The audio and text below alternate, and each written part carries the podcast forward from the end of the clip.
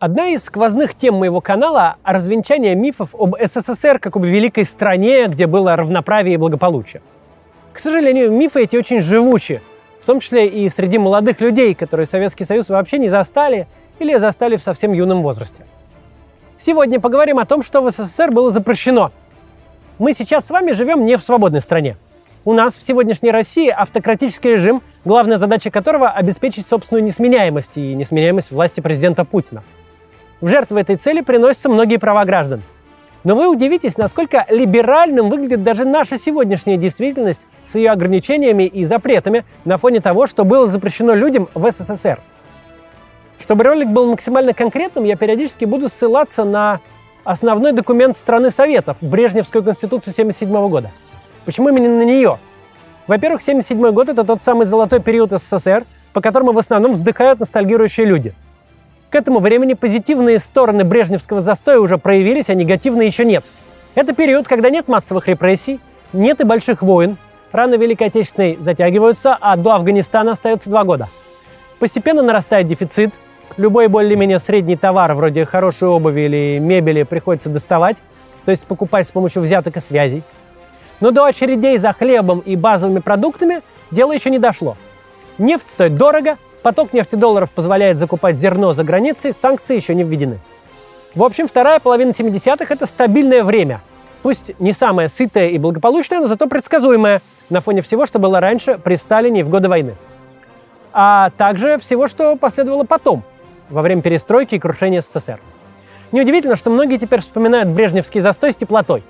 Во-вторых, если дать текст Конституции 1977 года человеку, незнакомому с настоящим положением дел в СССР, он скажет вам, что это очень прогрессивный демократический документ. Там написаны очень правильные вещи, в том числе в части прав и свобод. И чем дальше будет продвигаться наше общество вперед по пути к коммунизму, тем полнее будет раскрываться отраженные в новой Конституции огромные творческие возможности социалистической демократии, власти народа, власти в интересах народа. Но как обстояло дело в реальности? Давайте разберемся.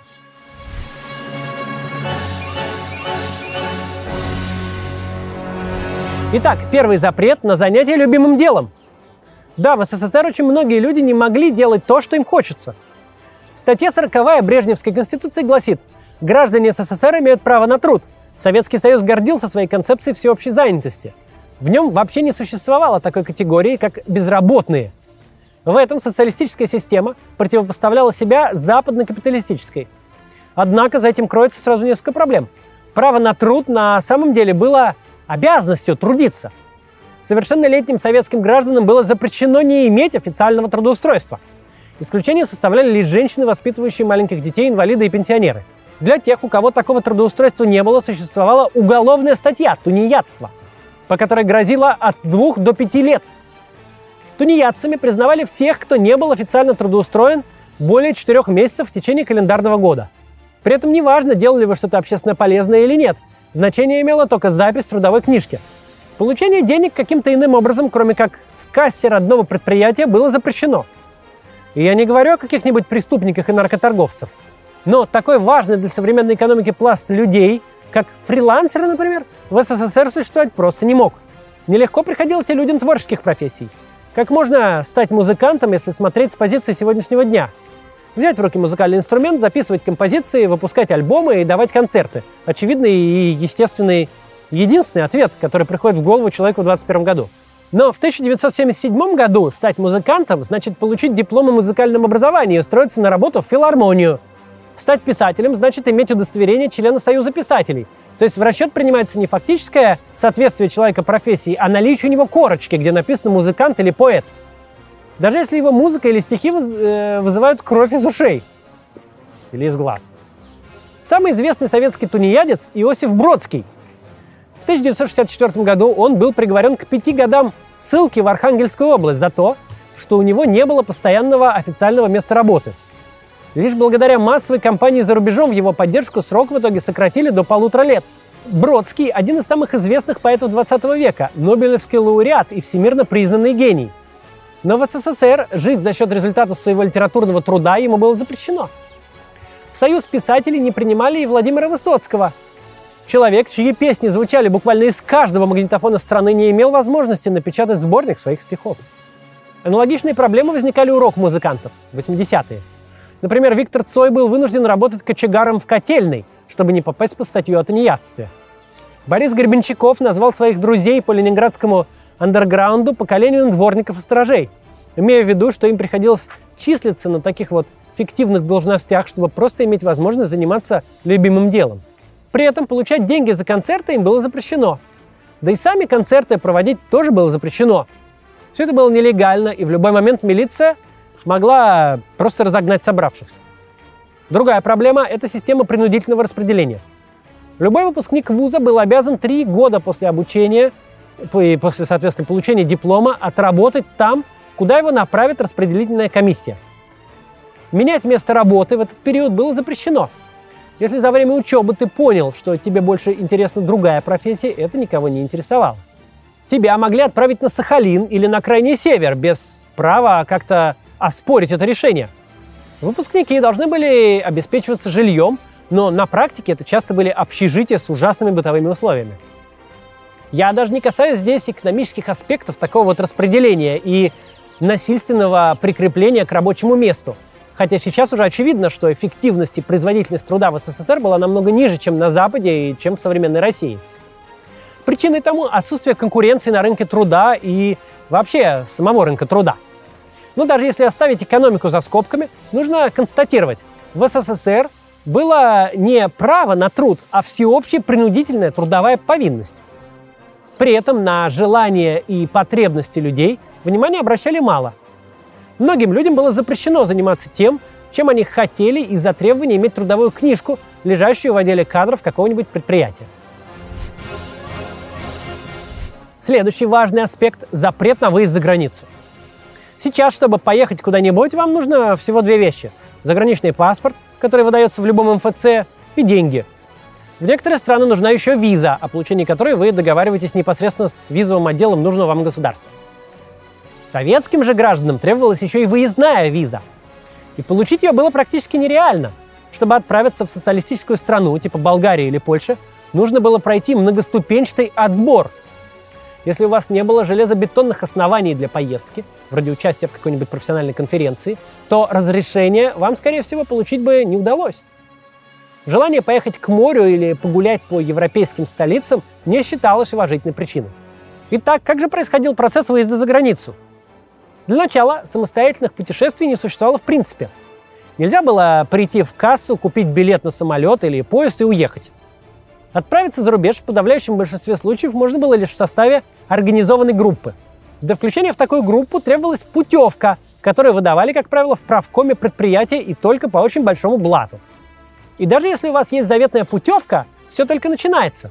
Сначала нужно заполнить очень подробную анкету, в которой требовалось рассказать о вещах вроде пребывания родственников на оккупированных территориях во время Великой Отечественной войны, например. Вместе с анкетой нужно было сдать характеристику с места работы. Там директор, секретарь партийной организации, то есть главный человек по идеологии и секретарь профсоюзного комитета, то есть ответственные за кадры, расписывали все ваши положительные и отрицательные качества. Хорошо ли вы работаете, выполняете ли план, есть ли проблемы с дисциплиной. Характеристику вместе с анкетой отправляли на рассмотрение в районный комитет КПСС, а также в КГБ. Задачи у этих двух ведомств были разные. Партийные органы пытались понять, как вы будете себя вести за рубежом, не начнете ли пьянствовать и порочить советский строй. А чекисты оценивали, не хотите ли вы вывести из страны секретные сведения. Само собой, любое сомнение трактовалось не в вашу пользу. Например, если вас в прошлом году остановил на улице милицейский патруль в состоянии легкого опьянения, или если вы неосторожно рассказали в компании анекдот про Брежнева, о поездке за рубеж можно было бы забыть. В райкоме КПСС собиралась комиссия, на которую приглашали и претенденты на выезд. С ним проводилось настоящее собеседование. Вопросы могли быть самыми разными. Про политический строй страны назначения, кто возглавляет местную коммунистическую партию и как называется ее главный печатный орган – Могли спрашивать про историю Советского Союза и решение недавних съездов КПСС. Тут мы сделаем небольшой перерыв на рекламу, а потом я расскажу, как должен был себя вести советский гражданин за границей. Вокруг профессии программиста существует ореол элитарности. Якобы для этого нужен какой-то особый технический склад ума. Это все очень сложно, типа, и простому смертному недоступно. Может, так и было когда-то, но теперь все технологии, в том числе программирование, стали гораздо ближе к человеку. Неважно, какого вы пола и возраста, если есть сильное желание, все получится. Тем более, что начинать можно с самого простого и интуитивного, с программирования на Python, например. Это самый понятный язык для старта в IT. При этом очень востребованный. Dropbox, Netflix, Instagram, Facebook – все используют Python. Зайдите на Headhunter, там тысячи вакансий, а средняя зарплата от 120 тысяч рублей. В целом зарплаты питанистов одни из самых высоких на рынке IT и стабильно растут на 10% в год. Хороший курс по Python есть у Skill Factory. Его особенность в том, что на самом деле вы освоите два языка – Python и JavaScript, а значит станете full stack разработчиком. То есть научитесь создавать сайты, заливать их на сервер и делать так, чтобы все работало. Такие специалисты особенно нужны в стартапах, а при желании вы сможете зарабатывать и фрилансером. Обучение в Skill Factory построено на подкреплении. Изучили теорию и сразу воспользовались ею на практике. При этом нет строгой временной привязки. Вы можете учиться в том ритме, который вам удобен. Главное – сдавать вовремя задания. И в любой момент можно взять паузу, если, например, вы едете в отпуск. А выпускникам помогают с трудоустройством. Почитайте отзывы в Гугле или отзывике. У Skill Factory действительно высокие рейтинги. Вложение в образование – это самая выгодная инвестиция. Но у Skill Factory вообще супер предложение. Можно начать учиться сейчас, а платить через полгода. А с промокодом CATS будет скидка 45%. Освойте Python и начинайте создавать свои сайты и приложения. Ссылку на курс я оставлю в описании. Возвращаемся к эпопее с выездом за границу в советские времена – если вам повезло и вы прошли все этапы отбора, то непосредственно перед поездкой вам выдавали заграничный паспорт с выездной визой. Затем следовал обязательный инструктаж о том, как вести себя за границей. Ну а в самой поездке вашу группу, будь то группа ученых или группа туристов или спортивная команда, будет словно тень сопровождать сотрудник КГБ. Он будет следить за тем, что вы делаете, куда ходите, с кем разговариваете – Любая ваша оплошность от разговора с иностранным коллегой-профессором с глазу на глаз э, где-то в тихом переулке до перехода дороги на красный свет могла привести к тому, что в ваше досье ляжет негативный отчет от этого чекиста, и за границу вы больше никогда не попадете. А может быть, вы вели себя очень хорошо, но просто КГБшнику чем-то не понравились. Все, выезд тоже навсегда закрыт. Порядок выезда за рубеж был смягчен только в 1986 году, во время Горбачевской перестройки – Никаких собеседований больше не проводили, а сама виза превратилась в штамп, который нужно было поставить в загранпаспорт перед отправкой за границу. Ну а полностью выездные визы отменили и вовсе аж в 93 году, уже после распада СССР. Кстати, нелегко было путешествовать в советские годы и по самому Союзу. Для перемещения внутри страны нужны были основания. Без командировочного удостоверения снять номер в гостинице было невозможно – если у вас нет родственников, готовых поселить к себе в квартиру на время отпуска, то попасть в другой город у вас не получится. А во многие города не получится попасть даже при наличии родственников, потому что они имеют статус закрытых. Запрещено было и переезжать из города в город. Нельзя было просто отправиться в Ленинград или Москву, снять там квартиру и начать искать себе работу. Сначала требовалось найти предприятие, которое готово предоставить вам прописку. Либо жениться или выйти замуж и прописаться в квартиру мужа или жены – только при этом условии вы имели право сменить место жительства. Чтобы иметь возможность привлекать рабочую силу, московским заводам давали лимиты на количество людей, которых они могли пригласить и прописать в столице. Из этого возник э, термин «лимитчики». Так называли и до сих пор иногда называют людей, приехавших в Москву на заработки, живущих в общежитиях или где-то на окраинах.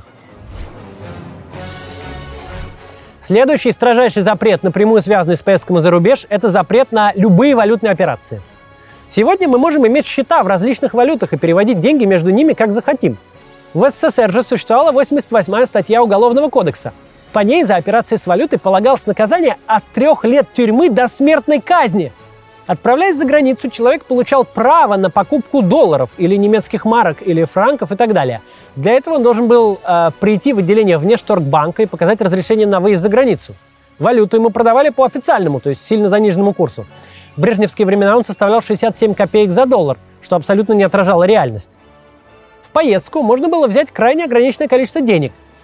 Поэтому советские люди тащили с собой за границу огромные чемоданы с консервами, чтобы не тратить драгоценную валюту на еду, а купить на нее импортную одежду и другие вещи, которых в СССР не было. Вернувшись домой, гражданин обязан был сдать всю оставшуюся у него валюту, опять же по официальному курсу. Чтобы хоть чуть-чуть подсластить пилюлю, ему выдавали чеки в магазин «Березка», закрытый для большинства советских людей магазин, куда нельзя было попасть с улицы и где продавались товары, которых не было в обычных гастрономах и универмагах.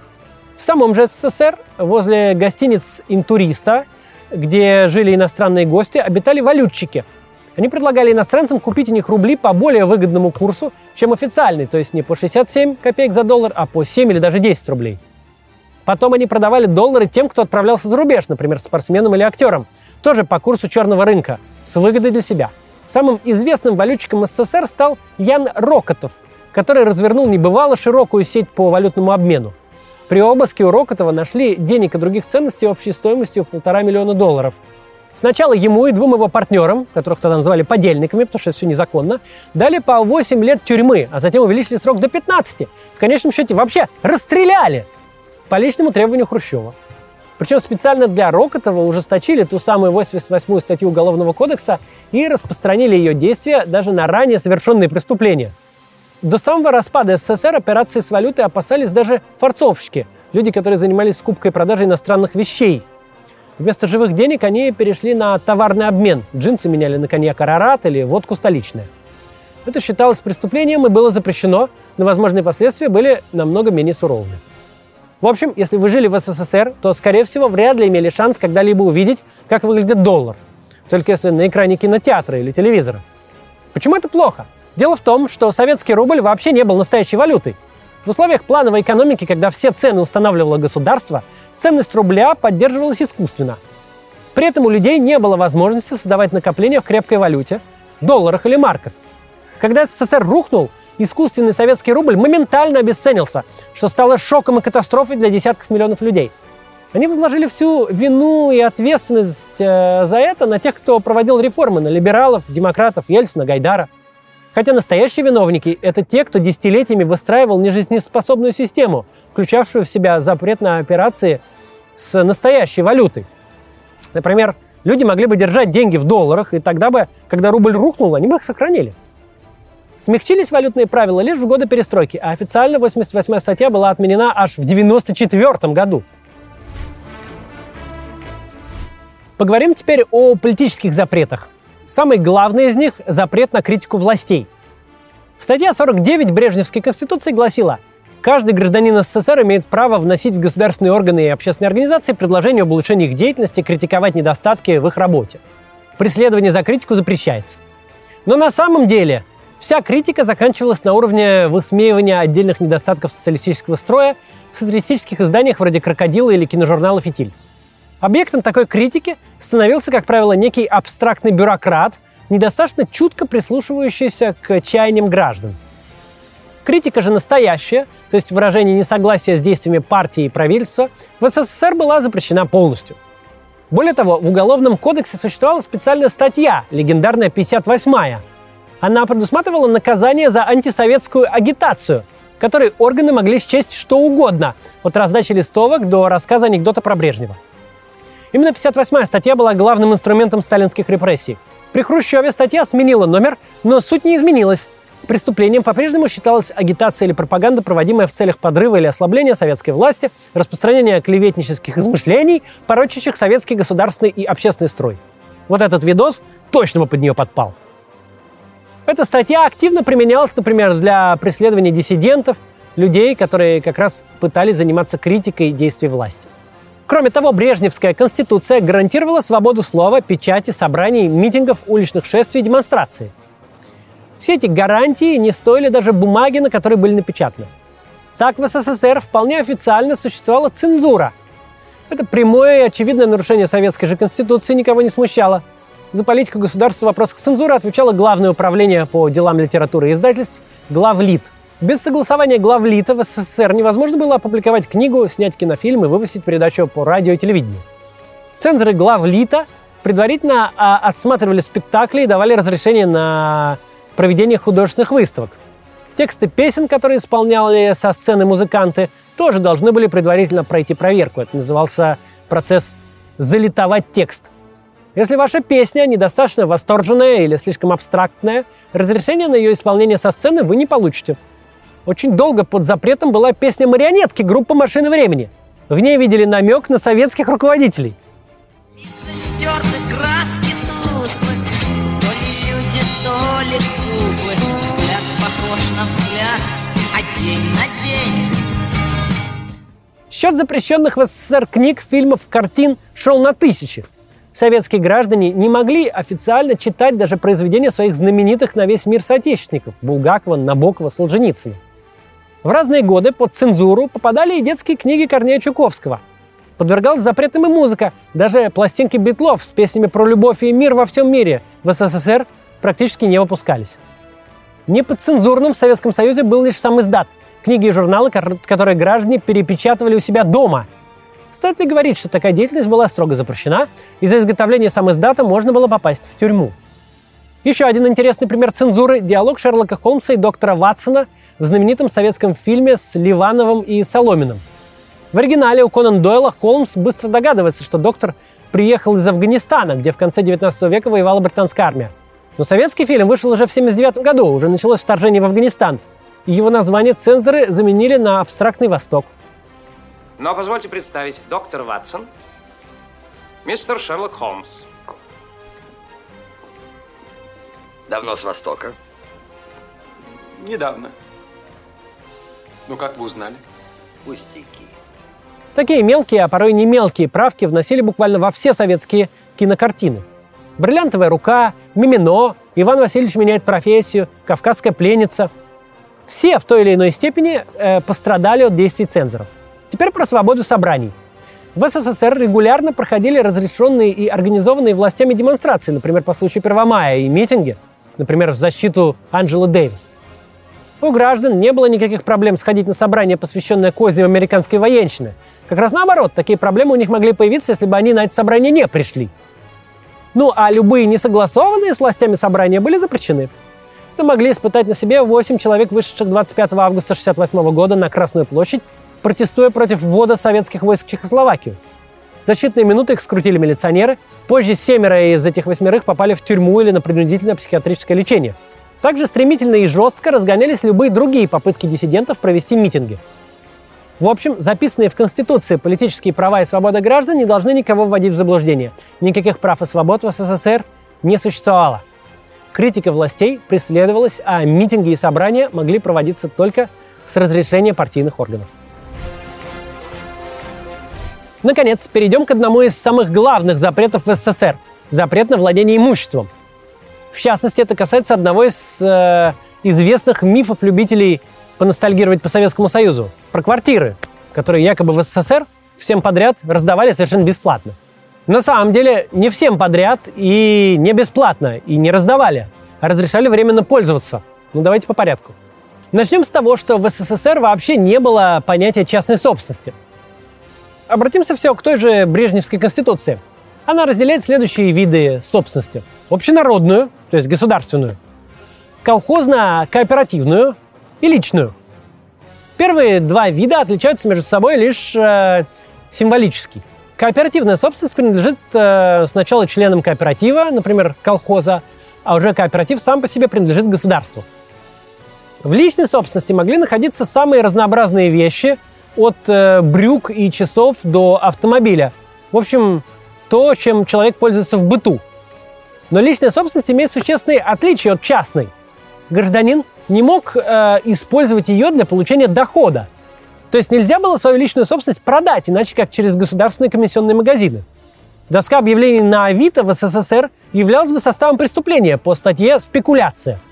И нельзя было, например, заняться частным извозом на своем запорожце. Конечно, существовали люди, которые на свой страх и риск занимались пошивом одежды на дому или репетиторством. Но все это было нелегально. На их деятельность смотрели сквозь пальцы, чтобы система могла хоть как-то функционировать. Ну а что же с квартирами? Они не находились в личной собственности граждан. Квартиры были государственными и выдавались гражданам в пользование. Это было что-то вроде бессрочной аренды. Их нельзя было продать, заложить банку, сдать в наем или прода- передать по наследству. Все сделки с жильем маскировались под обмен. Это тоже было делом непростым, потому что на каждый обмен требовалось разрешение. Посмотрите, как ведет себя риэлтор, говоря современным языком, из фильма 1977 года по семейным обстоятельствам. Такая маскировка, которой позавидовал бы Джеймс Бонд, нужна из-за того, что всем участникам сделки грозит до пяти лет тюрьмы. Просто за то, что они решили поменять квартиру на другую, получше и поудобнее. Для сравнения сегодня, покупая квартиру в ипотеку, вы после выплаты долга становитесь ее полноценным собственником. Вы можете ее продавать или заложить в банк, можете сдать в аренду, заключив официальный договор и так далее.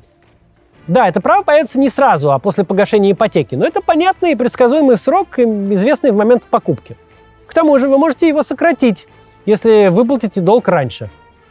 В СССР же у вас при всем желании такой возможности не было. И вы сами, и ваши дети, и ваши внуки никогда не станете собственниками.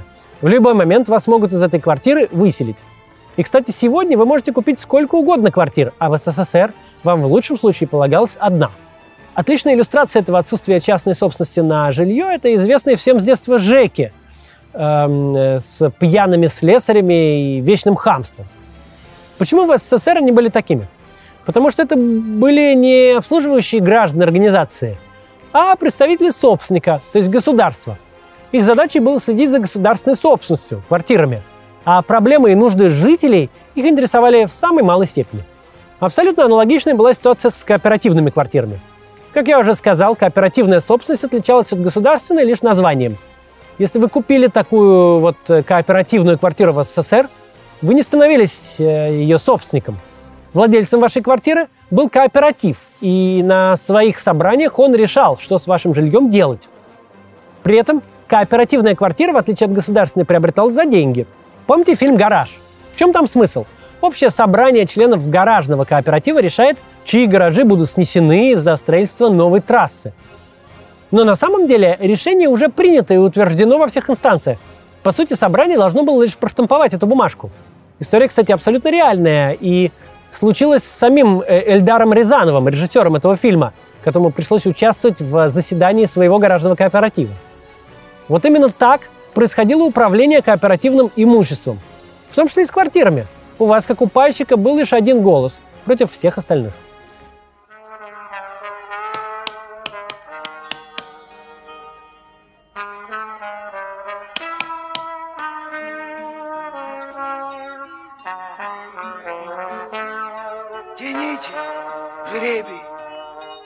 Вытащите эту бумажку. Счастливый вы наш.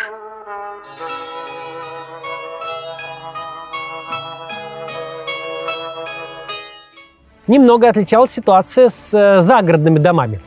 Теоретически дом можно было купить э, в качестве личной собственности.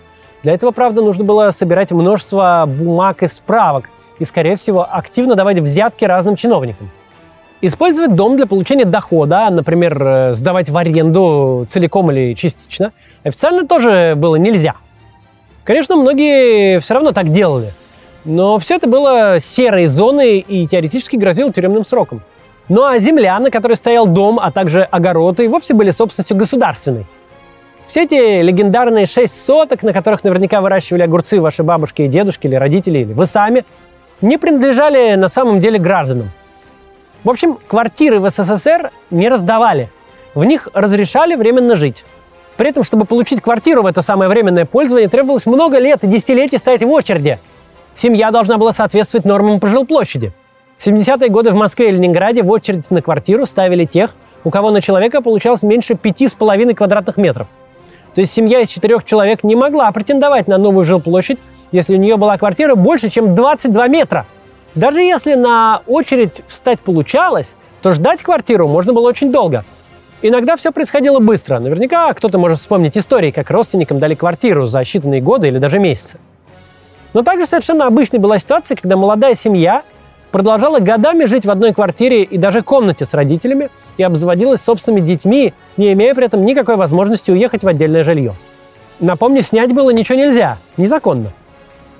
Что касается бесплатности, ну, формально за получение от государства квартиры в пользование платить было не нужно. Но на самом деле Строились все эти квартиры за бюджетный счет, то есть за счет граждан СССР, которые оплачивали их своим трудом. Вознаграждение, которое советские люди получали за свою работу, было существенно меньше, чем за аналогичную работу получали жители Соединенных Штатов или Западной Европы. Квартиры в бесплатное пользование лишь в малой степени это компенсировали. Если бы труд граждан СССР оплачивался по достоинству, если бы в стране существовал нормальный рынок э, жилья и цивилизованное ипотечное кредитование, то наши бабушки, дедушки и родители могли бы совершенно спокойно заработать на существенно лучшее жилье, чем двушки и однушки в панельных многоэтажках. И они могли бы этим жильем владеть и распоряжаться, как полноправные собственники, а не как арендаторы, которым разрешили пожить в государственных квартирах. Мы посмотрели лишь пять наиболее серьезных запретов, которые были в СССР и которые делали жизнь в этой стране ужасной. Даже по нашим сегодняшним далеко не самым демократическим и либеральным меркам. Конечно, этими пятью запретами дело не ограничивалось. Запретов было очень много, и зачастую запретов абсурдных. Например, в СССР очень долго была запрещена жвачка. Причину этого трудно понять э, сейчас, но жвачка считалась чуждым советским людям явлением. При этом жвачка в СССР, конечно же, была. Ее привозили иностранцы, контрабандисты и те, кому удавалось выехать за рубеж. Жвачка пользовалась безумной популярностью у советских школьников. Одну пластинку жевали по несколько дней и передавали друг другу. Не помогали даже специально запущенные городские легенды о том, что проклятые буржуи прячут в жвачку лезвие бритвы, чтобы навредить нашим людям. Сейчас все это кажется смешным и нелепым, но вообще-то запрет жвачки привел к самой настоящей трагедии с человеческими жертвами. 10 марта 1975 года во Дворце спорта «Сокольники» в Москве юниорская сборная СССР по хоккею играла против сверстников из Канады. Спонсором канадской команды была фирма «Ригли», крупнейший мировой производитель жевательных резинок. По условиям контракта хоккеисты должны были бесплатно раздавать жвачку зрителям после игры. Слух о добрых канадцах мгновенно распространился по Москве, и на матче был аншлаг. После финальной сирены зрители побежали к автобусу с канадской командой, где, по слухам, уже началась раздача жвачки. Но один из выходов с трибуны оказался закрыт, и случилась давка. В довершение всего пьяный электрик выключил свет на стадионе, решив, что все уже разошлись. Что усугубило панику. В тот день из-за жвачки погиб 21 человек. Еще 25 получили травму. В основном среди погибших и пострадавших были школьники и студенты. Трагедия в Сокольниках заставила советское руководство немного задуматься. Уже спустя год жвачку начали производить в СССР, и она перестала считаться буржуазным излишеством. Впрочем, по качеству и вкусу советская жвачка сильно уступала западным конкурентам. Вот таким был Советский Союз. Отвратительным тоталитарным государством, где существовало множество запретов, делавших жизнь людей хуже – не нужно ностальгировать по тем временам. Если вам понравилась эта тема, посмотрите мой ролик про цены в СССР. Мы сравнили цены в тогдашнем СССР и наши сегодняшние. Где же был дороже? Думаю, вы уже угадали, но посмотрите. До завтра.